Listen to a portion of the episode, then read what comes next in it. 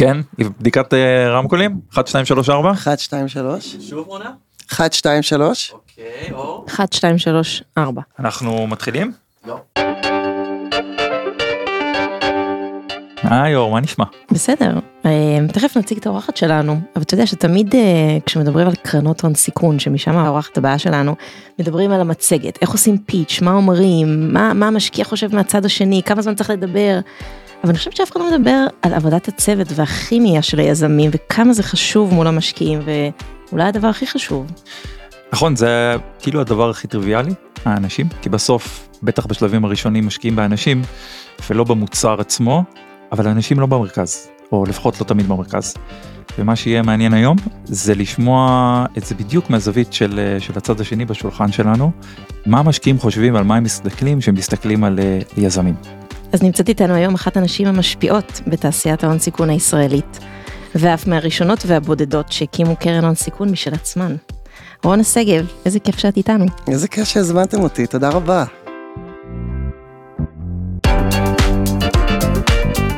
Dream Team, פודקאסט על צוותים. powered by AppsFlyer.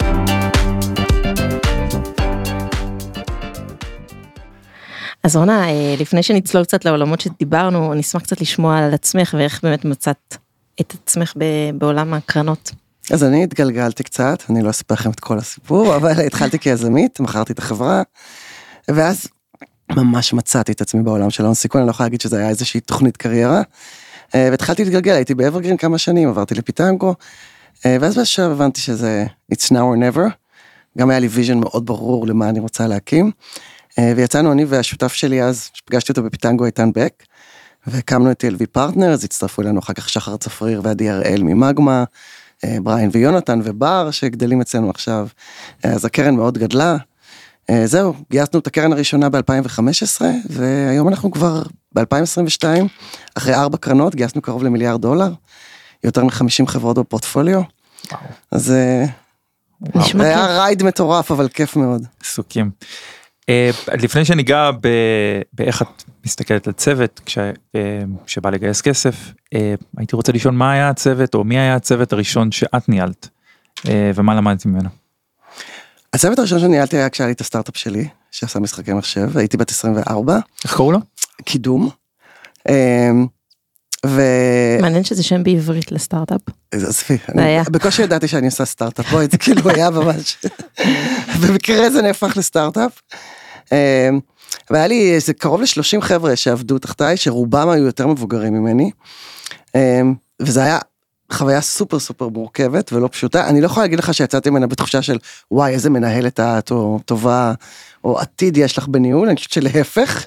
אני חושבת שמאז אני בורחת מאחריות ניהולית כמה שיותר. אני לא בטוחה שגם היום אני מנהלת טובה.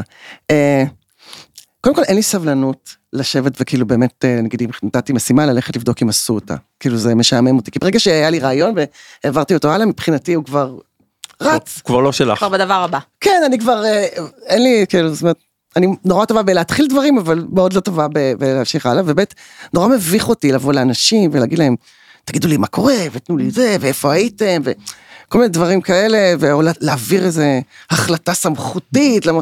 כאילו, הדברים האלה מביכים אותי, אני מעדיפה לעבוד עם אנשים שאני כאילו נורא מעריכה אותם, ונורא חושבת שהם מבריקים, וכאילו לראות אותם גדלים ולראות אותם עושים דברים, זה פשוט הרבה יותר מתאים לי, אני לא בטוחה ש... זה אסטרטגיה ניהולית נורא טובה בארגון של 700 איש, אוקיי? לא יודעת, אבל... אה, בינתיים זה עובד. בינתיים זה עובד. so far so good.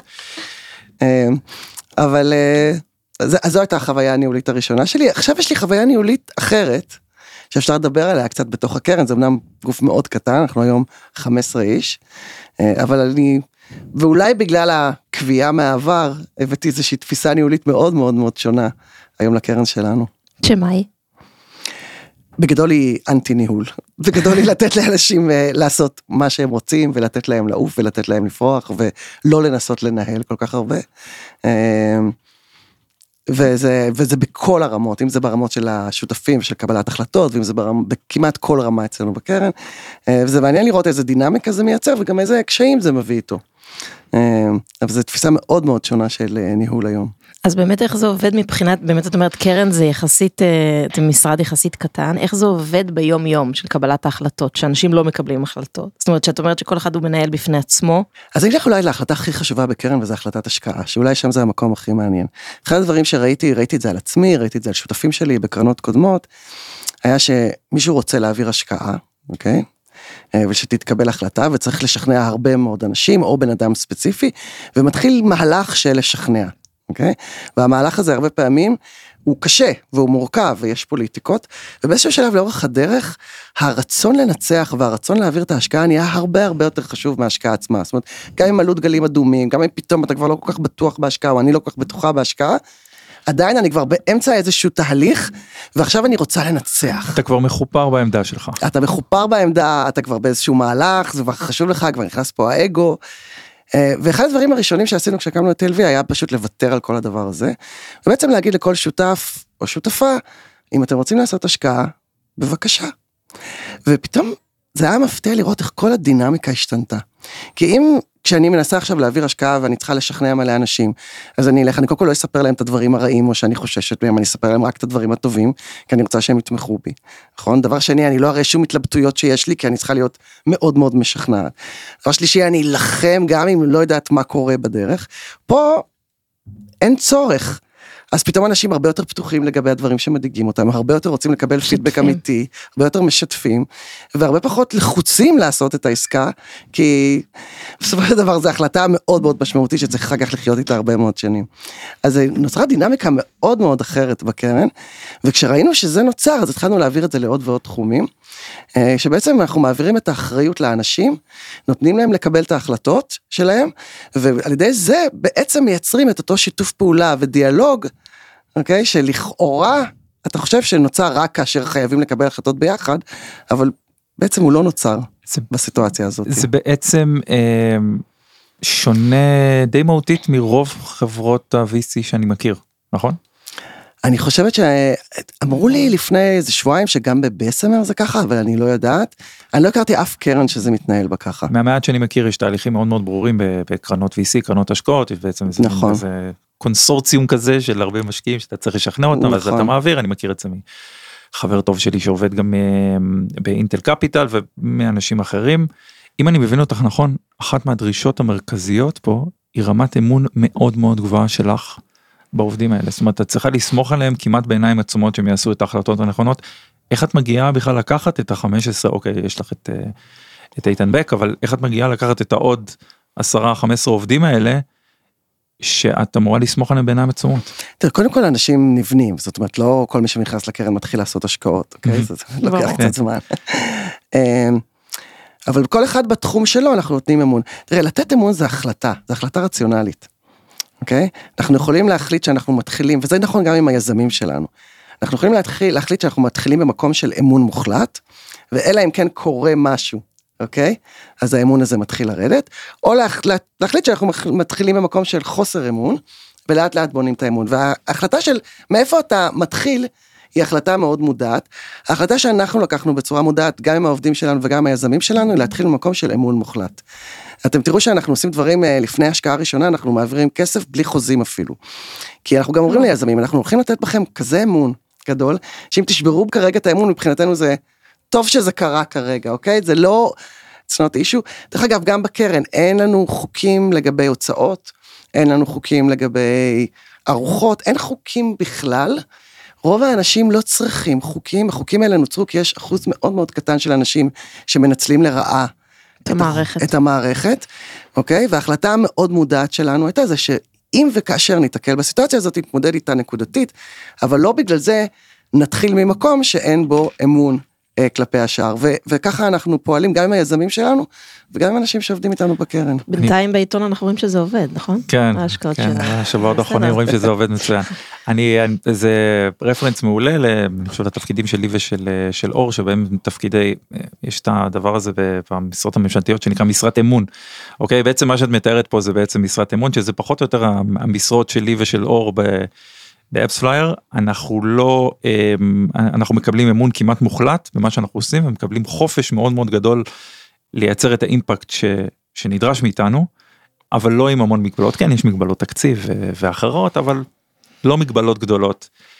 אה, ואני חושב שדרך הניהול הזאת היא מאוד, אה, אה, היא מאוד מתאימה לדרך הניהול, לפחות שאני מרגיש במחלקת השיווק, ו- ואת אור נכון? ב- באסטרטגיה. באסטרטגיה. נכון. אבל בכל זאת אם כן את מסתכלת נגיד על יזם ואת אומרת אוקיי הוא, צפ- הוא הולך לנהל חברה. או לנהל מישהי שהולכת לנהל מה מה את חושבת שהתכונות הכי חשובות אפילו שאת לוקחת מישהו למשרד. מה התכונות הכי חשובות בניהול או במישהו שעכשיו הולך להוביל משהו גדול. מה את מחפשת? קודם כל אני מחפשת אנשים נורא אינטליגנטים ונורא מהירים, בסדר? אמ, אני חושבת שזה זה, זה חשוב וגם גם לי זה חשוב, זה יחס לתסכולים. אמ, אבל אני מחפשת עוד שתי תכונות, אני מחפשת קודם כל אה, ראש פתוח. אנשים שכאילו מסוגלים להגיד, קיבלתי החלטה אבל אני מוכן או מוכנה לשנות אותה, אוקיי? מוכנים לחשוב, מוכנים לעשות brainstorming, כאילו פתוחים לרעיונות חדשים. דבר שני, אנשים צנועים. אני חושבת שבעולם המודרני צניעות היא תכונה שהיא underestimated. דברים משתנים סביבנו כל כך מהר, העולם משתנה וזז כל כך מהר. מי שחושב שהוא יודע, הוא נמצא במקום מאוד מאוד מסוכן לטעמי. אוקיי? אה, ולפעמים זה עובד, לפעמים יש אנשים שהולכים וכאילו מאמינים והכל סבבה. אני מעדיפה להקיף את עצמי ולהיות סביב אנשים שלא חושבים שהם יודעים. שחושבים שהם נמצאים באיזשהו תהליך של אה, מחקר וגילוי, אה, וזה חייב לבוא ממקום שאתה צנוע ואתה מוכן ללמוד, ואתה מוכן ללמוד מכל אחד, אוקיי? שהוא אינטליגנטי ובא עם משהו אחר. אז יש שתי תכונות שהן נורא נורא נורא חשובות לנו, גם ביזמים וגם באנשים שעובדים איתנו. אני חושב שאלה שתי תכונות שמשלימות אחת את השנייה, בדרך כלל באות אחת ביחד עם השנייה. זאת אומרת, אה, אם, אם, אם אתה מספיק אה, צנוע, אתה גם תשמור על ראש פתוח. השאלה שלי, איך, דווקא כשאת פוגשת יזמים, את פוגשת יזמים עם רעיון, לפני שנדבר על הדינמיקה בין היזמים, את פוגשת יזמים עם רעיון, הם צריכים להיות די סגורים על מה, על, על, על הרעיון שלהם. מצד שני, את מבקשת מהם לבוא עם, עם ראש פתוח. יש פה איזה סתירה. איך זה, איך את אה, מגשרת על הסתירה הזאת? תראה, קודם כל, אה, אתה מהר מאוד מבין אם הבן אדם שיושב מולך הוא מאוד שחצן או שחצנית, כן או לא. זה משהו שעובר מאוד מאוד מהר, שפת גוף, אה, איך שהם עונים על שאלה, אה, בהרבה מאוד דרכים, אוקיי? זה, מעניין אגב אם יש לך איזה סיפור. מה, על אנשים, כן שאת כזה משפט שאת יודעת שאומרים לך ואת ישר כזה אוי לא לא. קרינג'. זה, זה הרבה פעמים לא כל כך במשפטים, זה, זה כמו, גוף. זה בשפת גוף, זה במבט, זה, אם שואלים איזה שאלה שלא מוצאת חן, איך מגיבים, אה, מאוד מאוד קל לראות על אנשים אה, כמה האגו שם משחק תפקיד מאוד חשוב. אה, ולגבי רעיונות, תקשיב, להיות עם ראש פתוח זה לא אומר שאתה לא מאמין במשהו או שאתה לא מוכן להילחם עליו, אוקיי? אבל זה אומר שקודם כל, אתה יודע להגיד אני לא יודע או אני לא יודעת על דברים, זה תכונה מאוד מאוד חשובה, אוקיי? לא צריך לדעת, הכל בטח לא בסיד, ומי שחושב שהוא יודע, הכל זה מאוד מאוד מטריד, אוקיי? אני שמחה מאוד לשמוע כשאנשים אומרים לי, אנחנו לא יודעים. אני למשל אף פעם לא אסתכל על אקסל של חברת סיד, של מכירות בשנה שלישית, רביעית או ש- שנה שנייה, זה, זה מגוחך בעיניי, אוקיי? וזה בדיוק מוביל לדיון הזה שאתה מכריח בן אדם להגיד שהם יודעים או שהם בטוחים במשהו שברור מאליו שזה סתם שטויות. אמ, אבל אנחנו כן נדיין, נעשה דיונים על השוק ועל התחרות, ומהר מאוד אתה קולטים האם בני אדם מוכנים לחשוב, כאילו לשנות קצת את הגישה, לבדוק דברים אחרים, זה מאוד מאוד אה, בולט לעין, או שהם באים מגובשים, יודעים הכל, וככה וככה עושים, ויש מושגים ששומעים הרבה בעולם שלי, זה ה-playbook, זה ה-playbook של התחום שלנו, כל מיני, אני כאילו באופן עקרוני לא אוהבת playbooks, לא קוראת playbooks, אני מאמינה שחלק מה... אפשר ללמוד בהם, אבל אנחנו צריכים, באמת כל חברה ממציאה לעצמה את ה-playbook שלה, והנקודה שאתה מבין את זה ומבינים את זה, היא נקודה שהיא מאוד מאוד משמעותית להתפתחות של החברה. ודרך אגב, אני גם אומרת את זה למשקיעים שלי, זאת אומרת, אני לא מתבייש להגיד למשקיעים שאפשר לעשות כסף עם הרבה סוגים של אנשים, ויש סוג מסוים של אנשים שאנחנו בוחרים לעבוד איתם. כן גם זה לא שאתם נותנים כסף והולכים אתם איתם לאורך כל הדרך זה פשוט סוג של שותפות גם ביניכם אליהם. אני באמת, ואני גם אומרת ליזמים, אני רוצה לדעת שכשהם מתקשרים אליי, יש לי חיוך, ואני עונה בחיוך, וכיף לי לדבר איתם, והופפולי גם להם כיף לדבר איתי, אה, אז אנחנו הולכים לדבר הרבה בשנים הקרובות, אה, ו- וזה חשוב, זה חשוב ש- שיהיה את הדבר הנעים הזה, וה- והכיפי, ואת ה... אני לא מתבייש להגיד גם חיבה אה, בין אנשים, ו... בואי נדבר קצת על אה, דינמיקות בין, אה, בין יזמים, כי בסופו של דבר בדרך כלל מגיעים יזמים בזוג או בשלישייה, פחות לבד. בדרך כלל זוג דרך אגב. לרוב זה זוג. אה, זה זוג השלישייה, כן, זה מאוד נדיר שמישהו מגיע לבד. איך מזהים אה, איך מזהים צוות כמה או נשאל קודם כמה את משקיעה אה, בזיהוי הדינמיקה בין הצוות כי בסופו של דבר הצוות עצמו הוא ה-make it or break it בשלב הראשון. אז קודם כל נורא חשוב לנו לפגוש את הצוות. זה הרבה פעמים שולחים לי בן אדם אחד, או זה לא, זה בדרך כלל לא מספיק לנו, אנחנו נבקש לראות את הצוות. זה נורא מעניין לראות אה, שלישייה או שניים, לא משנה, שיושבים ומציגים. אה, וכאילו לשבת ולהסתכל עליהם, אה, כאילו אמרתי לכם שאני כאילו, שיחה שהייתה מקדימה, אני לא מחטטת, אני לא אקח אנשים הצידה ואתחיל לשאול אותם שאלות חודרניות וכאלה. אה, אני חושבת שהרבה יותר לומדים מסתם לשבת ככה ולהתבונן, פשוט לשבת ולהתבונן על הדינמיקה בין אנשים. אה, אז קודם כל, סתם טיפים ליזמים שמגיעים, איך מחלקים את הפרזנטציה בין, ה- את השקפים השונים בין היזמים, אוקיי? האם יש מישהו אחד שמציג כל השקפים ושניים אחרים שיושבים ומהנהנים בצד, אוקיי? או מקבלים מדי פעם להגיד איזשהו משפט רק כשפונים אליהם, או האם זה מחולק בצורה יותר שוויונית. איך עובר המקל, אוקיי? אז את בעד ששוויוני. אני מחפשת לראות קבוצה של אנשים שמכבדים אחד את השני, בסדר? אה, כשיש לך בן אדם, כימיים. כשיש ביניהם כימיה, שמכבדים אחד את השני, שלכל אחד יש תפקיד שהוא, שנוח לו איתו. שנוח לו איתו ושהוא ברור, אה, ושאחרים אה, מכבדים, ושגם אם מישהו עושה פשלה, או עונה את התשובה הלא הכי נכונה, אז לא ירדו עליו. לא יתחילו להשפיל אותו לידי, אלא אה, יחפו עליו או יענו, או, אבל הכל בצורה מאוד אה, מכבדת אה, ויפה. כמות הפעמים שאני רואה אנשים שמגיעים אלינו, ומולנו כאילו מורידים או משפילים את השותפים שלהם, אני חושבת שזה נותן להם תחושה שהם נראים גדולים יותר.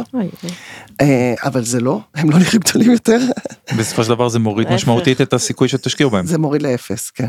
אה, זה מוריד. לאפס. לאפס, כן. אה, כן, יש- לך איזה כן, דוגמה? יש לך איזה דוגמה? יש לי הרבה דוגמאות אבל אני לא אספר אותן פה, כן. אבל זה דבר שקורה הרבה, אוקיי? וזה זה מראה הרבה מאוד על חוסר מודעות של היזם או היזמת שמובילים. אה, קודם כל התחושה המאוד לא נוחה שלהם עם השותפים שלהם, obviously. ומה עוד הולך להיות. ומה- וזה מראה לך על הבאות, זאת אומרת, אם ככה, זה מראה על- מולכם בפגישה של של המשקיעים, נכון, אבל אה, כן, הרבה פעמים אנשים לא משתלטים על זה. יש, בין- יש כעס, יש זה, או סתם תחושה של אני שווה יותר, או סתם רצון נורא להרשים, והדרך להרשים היא דרך זה שאתה מוריד אחרים לידך. אני חושבת שההמלצה הכי גדולה שלי ליזמים זה פשוט תהיו אתם, אל תנסו להרשים.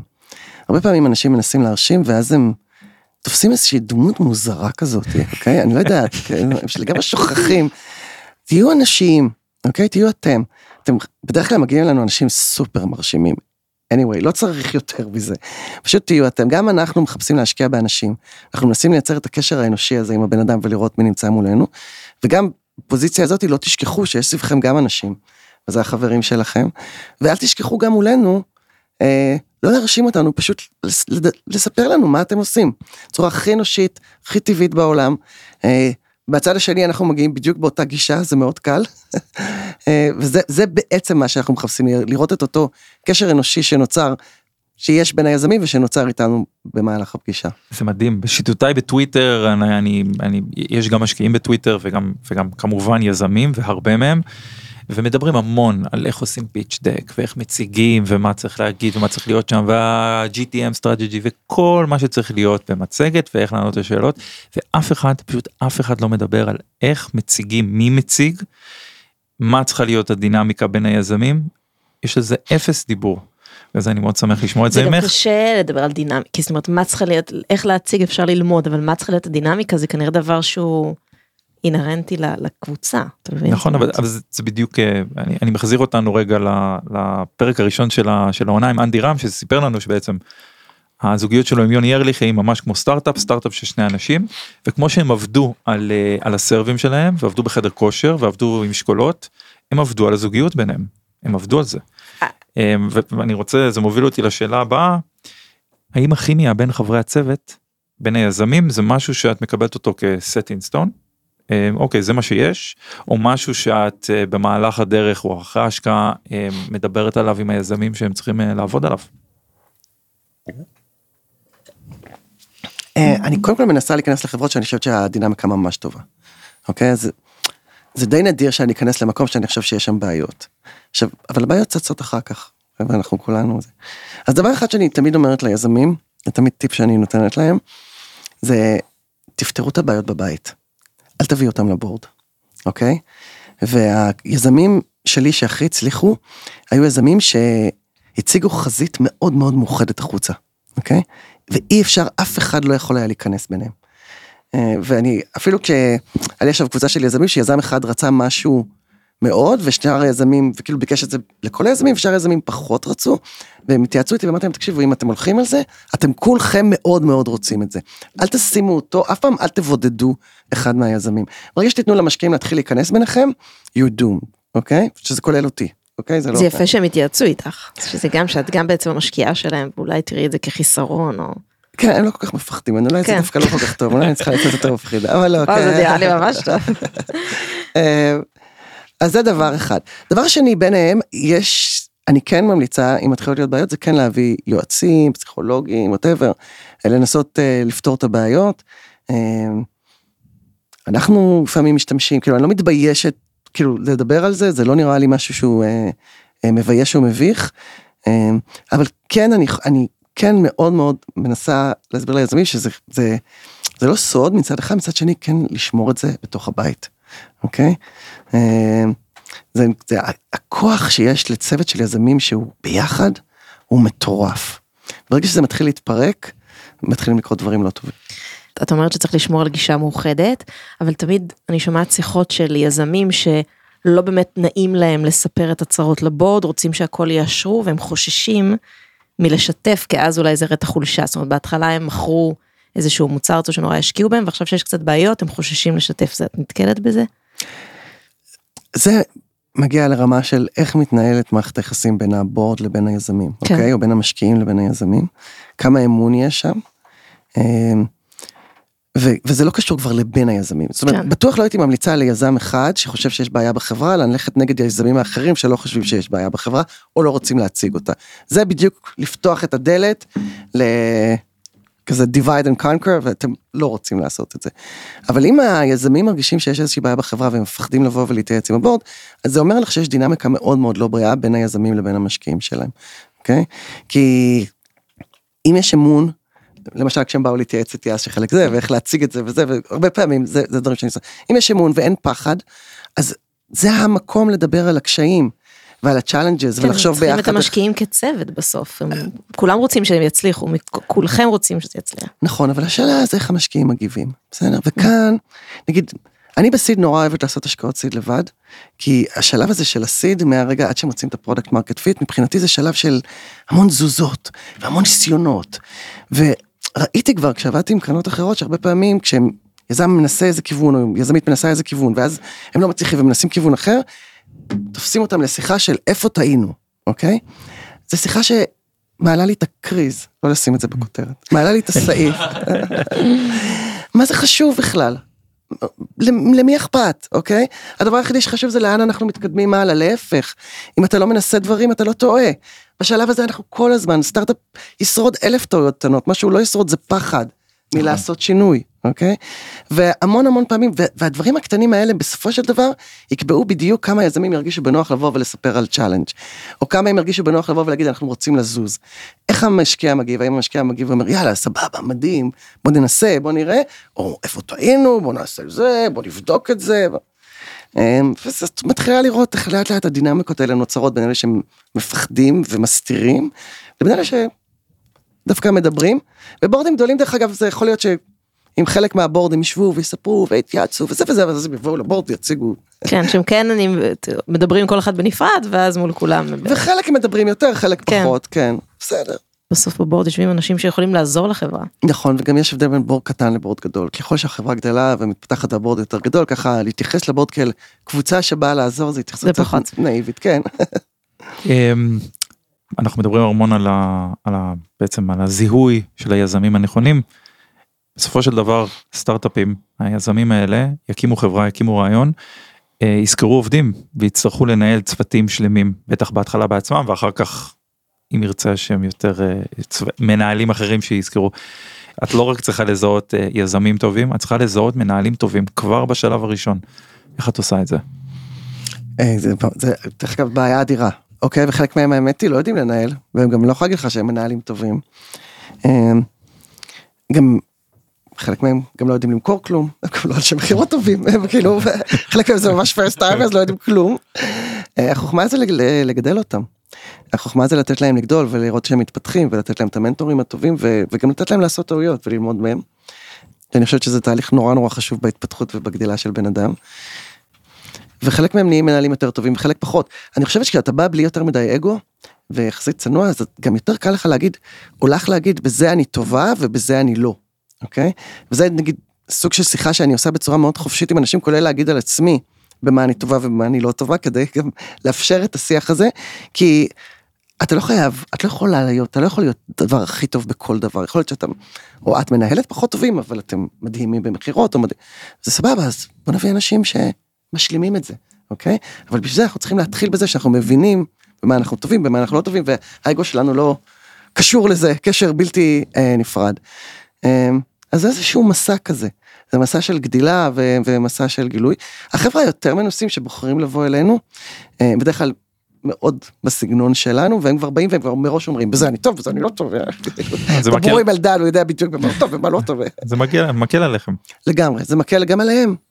כשאתה, זה הרי זה, אין בזה בושה להגיד אני לא טוב בזה ולהביא אנשים שטובים בזה. וזה לא, זה עניין. של ביטחון עצמי. זה רק- להפך, ביטחון נכון. עצמי, אם יש לך ביטחון עצמי גבוה אתה יודע להגיד, אני, בזה אני לא טוב. נכון. אני צריך עזרה בזה. אבל דרך אגב, בלגדל אותם, אז זה, זה שיחות, שאת אומרת שאתם עושים שיחות איתם, ואת הקשר הטוב, ומנטורים, ויש עוד דברים שעושים? זאת אומרת שכקרן אתם יכולים לתת להם כדי לצמוח? אנחנו עושים קצת סשנים וכאלה וזה, אני חייבת להגיד לך אבל שבספהם הם המון המון עובדים אחד עם השני, אין, אין תחרות בין חברות הפורטפוליו, שזה מאוד נחמד. אה, יש חיבור בין החברות? יש בין המון המון עצמן? חיבור והם המון, יש כל מיני מנטורים בתוך החברות וחברויות שנוצרות וזה נורא יפה לראות את זה. אני בגדול, והם באים להתייעץ, ותשמעי, יש גם נושאים שאני אגיד להם, תקשיבו, אני, נגיד, כשבאים להתייעץ איתי בשאלות ניהוליות, אז אני אומרת ממש בכנות, תקשיבו, הפעם האחרונה שהייתי מנהלת אמיתית, כמו שאתם מחפשים, זה היה, היה בקידום. זה היה בקידום, ולא הייתי כל כך טובה בזה, לא בטוחה שאני הבן אדם, והנה, אולי תתייעצו עם משה או כן. גילה או וואטאבר, אז גם אין לי בעיה להגיד במה אני טובה ומה אני לא טובה, אבל... אה, כל אני, כך מרענן. לגמרי. אבל אני חושבת שזה זה יפה לראות איך אנשים גדלים ומתפתחים והאמת איזה יזם שלי אמר לי קצת אחרי שאני אעשה אקזיט יש עוד כמה שנים לא משנה אבל אני רוצה לעשות mentoring ואני יכול לעזור ליזמים אני אשב אצלם בחברה יומיים בשבוע ואני אעזור להם לא לעשות את כל הטעויות שאני עשיתי. אז הסתכלתי עליו זה יזם שאני מתה עליו אמרתי לו. תארי לך שהייתי שם לך יזם שהיה יושב שם פעמיים בשבוע ודואג שלא תעשה את הטעויות איך היית מגיב אז הוא פתאום הצטמרר ואז הוא אמר לי אוקיי, אולי אני לא אעשה את זה. אמרתי לו, כן, כי פשוט הם לא יעשו את הטעויות שלהם, הם יעשו את הטעויות שלך, וכאילו חלק מהלמידה זה גם לעשות טעויות, זה לא כזה נורא, עוד פעם. לא כל טעות היא טעות קריטית. אה, הטעות הקריטית זה דווקא שאתה לא גדל ואתה לא מתפתח ואתה לא מנסה. פופ קלצ'ר, אז אנחנו בפינתנו עונה pop culture, פינה שבה אנחנו מבקשים מהמרואיינים שלנו הם, לתת לנו דוגמה מ- מן התרבות על עבודת צוות טובה או גרועה, מה שאת תבחרי. יכול להיות מכל תוכנית טלוויזיה, הצגה, דרמה או ספר שקראת. בבקשה. ממש אבל אה, trashy לגמרי. מעולה, הכי טוב. יותר trashy יותר טוב. הכי טוב. אנחנו בקרדשיאן יואו, לפעמים. זהו בדיוק. הכל טוב. אומרים היום trash ישר אומרים קרדשיאן. למרות כאילו- שהם אה. נשות עסקים מטורפות, אבל זה נשאיר. לפודקאסט אחר. נכון. אז אני רוצה להעלות פה את הרמה התרבותית בצורה דרמטית. אה, אני והבת שלי עכשיו, אה, אנחנו עושות binge על Drag Race Queen. או RuPaul's Drag Race. Drag Race, כן. אגב, למי שלא מכיר, אז זה נקרא מרוץ הדרג של רופול, או RuPaul's Drag Race, שזה בעצם מחפשים את כוכבת הדרג הבאה של ארצות הברית. וזו תוכנית שיש לה כבר 14 עונות, אגב. כן, מגניב בטירוף, באמת טראש לגמרי. הבוסית שלי חולה על זה. חולה על זה. זה לא סתם, כי זו תוכנית מעולה. לא יודעת אם היא מעולה, אבל כן, היא כיפית, היא כיפית. בז'אנר, לא בז'אנר. בז'אנר היא אי אפשר נהדרת. להפסיק. כן, עכשיו אנחנו, כן, גם חושבת שהיא היא חשובה נורא בשינוי תרבותי אדיר שהיא באמת עשתה בעולם. אה, וגם בארץ קצת, אבל בעולם ממש רואים את זה בארצות הברית בטח. אה, ומה שנורא מעניין לראות זה שכל אה, עונה, יש את אותם תפקידים. כאילו, אתם מביאים קבוצת אנשים רנדומלית לגמרי אחרת, ותמיד יש את הביצ'ית, אה, שכולם שונאים אותה, ויש את החמודונת שהיא זה, ויש את הקריאייטיב, ויש כאילו כמה תפקידים שהם תמיד אנשים אה, נכנסים אליהם, אוקיי? ו- ותופסים אותם. ואז ויש, כאילו, יש את התפקידים שהם הכי למטה, ויש את התפקידים שהם הכי למעלה, ואז יש איזה מין מסה כזו של אנשים אפורים שלא תפסו תפקיד, אוקיי? ודרך אגב רואים את זה גם, היה לי תקופה שראיתי כדורגל, ורואים את זה גם בקבוצות כדורגל, שרואים בקבוצת כדורגל, רואים נגיד יש את הכוכבים, ואז יש את השכבה הזאת של השחקנים הבינוניים, שכאילו, הם גם שמה, איכשהו מסתובבים על המגרש. חוטבי העצים ושואבי המים. חוטבי העצים ושווה, ואז ב- בעונה הבאה, אם אחד מהם נגיד עובר, או באולסטאר, פתאום אנשים שהיו לגמרי בשכבה האפורה, פתאום תופסים גם הם את אחד מתפקידי הכוכבים, או רואים שחקן כדורגל, מעבירים אותו לקבוצה אחרת לא פחות טובה, פתאום הוא נהיה הכוכב של הקבוצה. ומה שזה, כאילו, העלה לי, וזה נגיד בתור מנהלים, יש לנו נטייה נורא לשים מיד תגיות על אנשים לפי איך שהם מתפקדים כרגע בתוך הסביבה שבה אנחנו מכירים. לגמרי. אבל בתוך הסביבה החברתית הזאת יש איזושהי דינמיקה שיכול להיות שהתפקידים נתפסו. ויש תפקידים מוגדרים בקבוצה, אוקיי? שבטח חוזרים מעצמם גם בקבוצות של marketing וקבוצות של פיתוח. חד משמעית. ויכול להיות שאם אנחנו ניקח את הבן אדם הזה ופשוט נעביר אותו לקבוצה אחרת, אוקיי? שיש בה דינמיקה קצת שונה, או איזשהו תפקיד קצת יותר פתוח או משהו כזה, אנחנו נראה פתאום שינוי אדיר. They can ב- shine. בהתנהלות. They can shine. אני יכול להעיד על, הקריירה שלי שזה בדיוק מה שקרה לי ומיום אחד אני אראיין את עצמי לפודקאסט אני אספר על, השינוי שהיה לי ב... ב... ב... בהמון תפקידי מכירות ואז פיתוח עסקי ואז שיווק עד שהגעתי ל... ל... ל... ל AppsFlyer ו... והפכתי משחקן שהוא מאוד מאוד אפור לשחקן שמביא impact.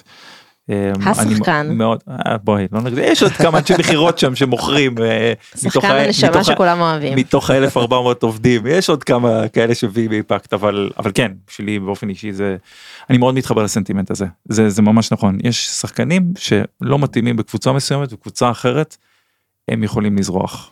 יכולים לזרוח, ואז צריך נורא נורא להיזהר מהתגיות הנורא מהירות שאנחנו שמים.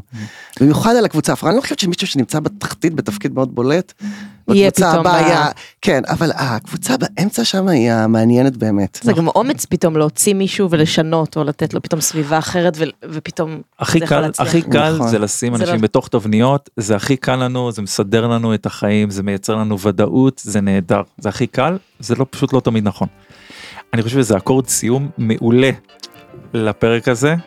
רונה תודה רבה שהגעת זה היה היה. מרתק ממש. מדהים. תודה לכם, ביי, ביי.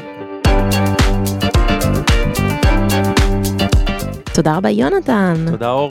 היה כיף, תודה רונה, תודה רבה לצוות שמע פודקאסטים.